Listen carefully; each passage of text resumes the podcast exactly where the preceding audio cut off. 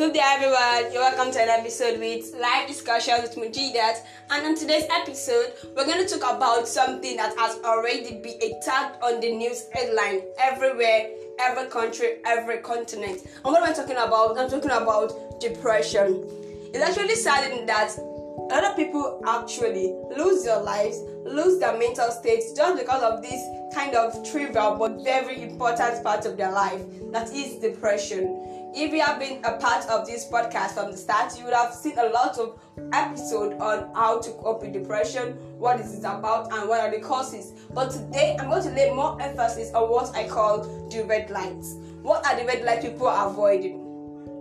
You see a particular individual, like say two friends. So the first friend is the one dealing with depression every day. What's wrong with you? Nothing. What's wrong with you? Nothing. Then later on, the other friend hears that this particular person has ended his or her life by jumping to the lagoon. Then you start crying. The other friend starts crying. Then there's a particular hint that comes to you that I could have saved this person. Why? That's because you have avoided the red lights. Try to always notice the red lights in people. Now, what are these red lights? These are hints that give you that, oh, that person is not okay She's suffering from something.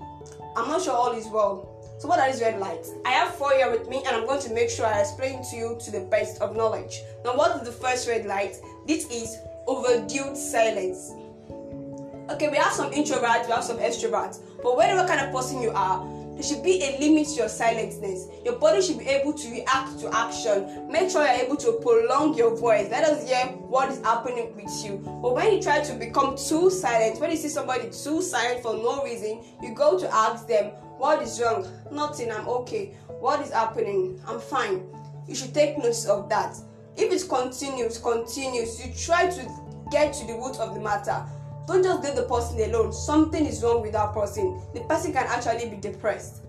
The second red light is crying for no particular reason. As an individual, why will you cry for no reason? You see some people, some children from their faces. You see something like tears just coming in their faces, and you just say, "Why are you crying?" No, I'm just yawning. things like that. If that thing continues, continues, continues, trying to find out what the root of that matter is. Now, this red lights I just that people do daily. People actually cry for no reason sometimes, but when it continues, then something is wrong.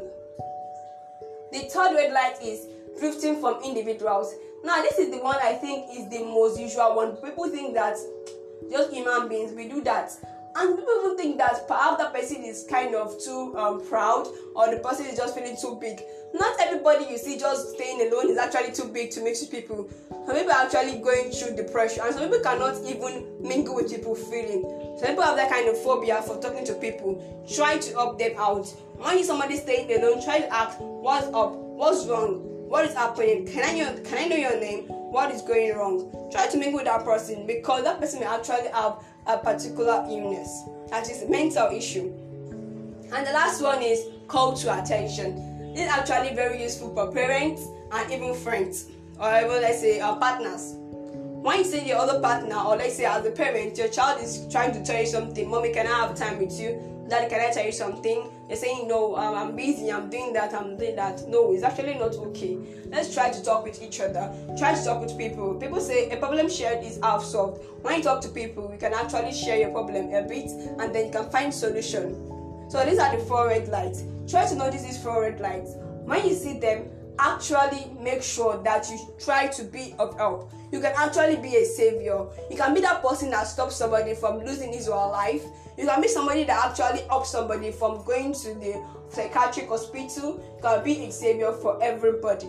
Try to make this very paramount. You can actually be somebody helpful. You don't ever put your mind into what does not um does not um concern you. It's not like that. Try to help people.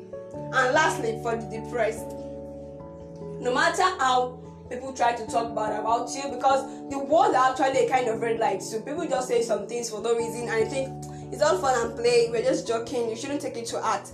Not everybody have that kind of endurance. Somebody may actually feel so pissed by just screaming you look ugly.